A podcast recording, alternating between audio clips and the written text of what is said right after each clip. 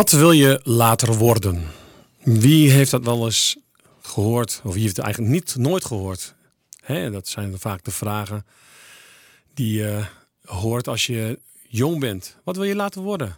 Brandweerman of uh, verpleegster, buschauffeur, nou noem het maar op.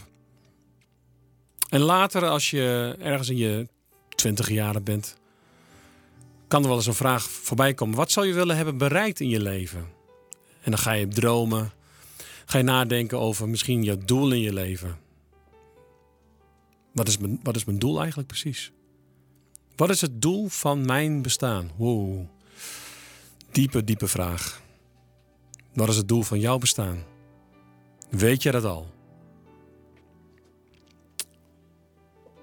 En gaandeweg zijn we dan gewoon bezig met ons leven. De maatschappij vraagt van ons prestaties, resultaat. Het liefst nog positief resultaat. Het liefst ook een resultaat wat, uh, wat helpend is voor datgene waar je voor werkt. Waar je mee bezig bent. Wat heeft het voor zin om te zwoegen? En zeker als het voor niks zou zijn. Of zijn we nog wel genoeg uh, ingericht dat wij ook durven te denken dat het proces misschien wel belangrijker is dan het resultaat. En als je dan nadenkt over je doel, hoe zou je dan je doel willen hebben bereikt? Hoe, hoe wil je tot je doel komen? Heb je toch stiekem wel eigenlijk wel de flirt met de one-step succesformule? Als je hem weet, dan mag je hem uh, me vertellen. En, maar eigenlijk ben ik ook zelf niet geïnteresseerd daarin. He, gewoon, ik wil het één keer doen en dan moet het gelijk goed doen. Moet het gelijk goed gaan. Of ik wil het één keer hebben, uh, uh, hebben ondernomen en dan moet het ook meteen ook goed gaan. Heb je dat ook wel eens dat het kan zijn dat in je eigen leven als christen dat ook zo werkt? Je wil eigenlijk alles begrijpen. De hele de, de grootheid van God, de liefde van God. En het kan je soms misschien wel frustreren dat je sommige dingen niet begrijpt. Dat je je afvraagt gewoon van Heer, waarom? En die waarom-vraag die blijft maar gewoon terugkomen. Dan vraag ik jou van, goh, is dat nou echt een vraag waar je je bezig mee moet houden? Ik kan uit mijn eigen leven uh, vertellen dat ik, ik heb zo vaak momenten gehad dat ik heel vaak die vraag, waarom Heer? Waarom laat u dit toe? Waarom uh, gebeuren er dingen in mijn leven? En weet je wat er dan gebeurt? Niks. Dacht, dacht ik dan echt dat ik antwoord ging, krijgen uit de hemel? Nee. Dat is me praktisch nooit uh, gebeurd. Weet je, het is gewoon goed als je met vragen bezig bent. Met van wat is mijn doel? Uh, waar gaat mijn leven naartoe? Waar, dient het eigenlijk voor? En voor je het weet heb je het misschien ook al ingevuld. Waar je wilt zijn, wat je, wat je, wil, zijn, wat je wil hebben betekent. Maar weet je, het is ook heel belangrijk dat je, dat je de verschillende perspectieven er tegenaan kunt zetten. Want jouw blik hoeft nog niet de, de blik van God te zijn. En kun je dat accepteren in je leven? Welk perspectief, met welk perspectief kijk jij tegen je eigen doelen aan? Resultaat van de prestatie. Is dat belangrijk voor jou? In dat stuk van Lucas 10, vers 17 tot en met 20, wat uh, net is voorgelezen, daar was het heel erg uh, opvallend dat de, de discipelen die uh, twee aan twee weggestuurd waren door, door Jezus om allerlei dingen namens hem te gaan doen, hè, zieken genezen onder andere, ehm, dat ze op een gegeven moment kwamen met prestaties. Heer, zelfs de demonen onderwerpen zich aan ons bij het horen van uw naam. Wow. Ja, welke christen zou dat niet willen? Als je op een gegeven moment merkt gewoon van dat ergens gewoon uh, demonie bezig is. Dat je zegt van, luister, Satan in de naam van Jezus, zwijgen, ga af. En dat opeens gewoon de hele atmosfeer uh, verandert. Maar Jezus zegt heel iets, iets opmerkelijks. Hij zegt tegen hen: Ik heb Satan als een lichtflits uit de hemel zien vallen.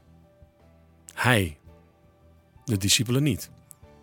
En dan zegt hij iets opmerkelijks. Bedenk wel, ik heb jullie de macht gegeven om slangen en schorpioenen te vertrappen.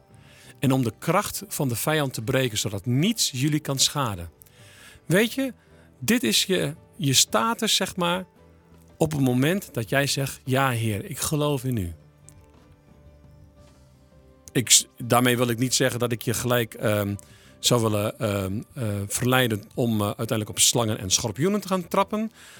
Uh, of iets dergelijks. Maar dit is wel je status. En dan op een gegeven moment zegt hij in vers 20 dit. Verheug je er echter niet om, niet over dat de geesten zich aan jullie onderwerpen. Wat natuurlijk gewoon een enorme hoge status is als christen zijnde, als dat gebeurt. Maar hij zegt dit. Maar verheug je omdat jullie naam in de hemel opgetekend is. Weet je wat dat betekent? Voor die discipelen was dat gewoon van, joh, wat je hebt gedaan, fantastisch te gek. Ik kan me voorstellen dat je daar heel blij om bent. Maar je, zou eigenlijk veel blijer moeten zijn om het feit nu dat jij bekend bent nu in de hemel. Daar moet je blij om zijn. Ik vraag me nog wel eens af gewoon op dat moment gewoon van hoe die discipelen dan op dat moment ja, keken. Van, nou, ze keken elkaar misschien wat schaapachtig aan of zo. En misschien zei, zegt de ene van, nou ja, ik weet niet of ik daar zo blij, uh, blij mee ben. Ja, ik vond het veel, veel stoerder eerlijk gezegd dat, uh, dat de demonen begonnen te sidderen. Bij het, bij het horen van de naam van Jezus. Zo zou ik misschien ook hebben gedacht. Ja, dat is toch te gek als je je de hand oplegt en mensen genezen dan toch? Dat zou toch te gek zijn? Ja, dat is te gek. Dat, daar ben ik je helemaal, helemaal met me mee eens. Maar wat God nog veel meer te gek vindt, is dat jij gekend bent. Weet je, het gaat er niet om wat je hebt bereikt in je leven. Het gaat er niet om over hoe je het hebt gedaan. Waar het echt om gaat, is wie je bent. Of aan het eind van je leven wie je bent geweest. En waarom je het hebt gedaan. Dat is hetgene waar we ons meer op mogen focussen. Om het feit dat straks in de hemel jij bekend staat als die persoon die niet allerlei prestaties heeft, hebben geleverd, maar de persoon die je, die was. De persoon die je hebt laten ontwikkelen. Omdat je geloofde in het feit dat God in jou gelooft. Weet jij wie je bent? Weet jij waar je op gericht bent, heel eerlijk? En weet jij ook hoe God over jou denkt? Dat is een heel lastige vraag misschien, maar daar wil ik je toe uitnodigen om daarover na te denken. En misschien zelf God te vragen van, Heer, hoe denkt u nou precies over mij? Misschien maak je je daarover zorgen. Maar ik wil je zeggen, jij bent al bekend in de hemel.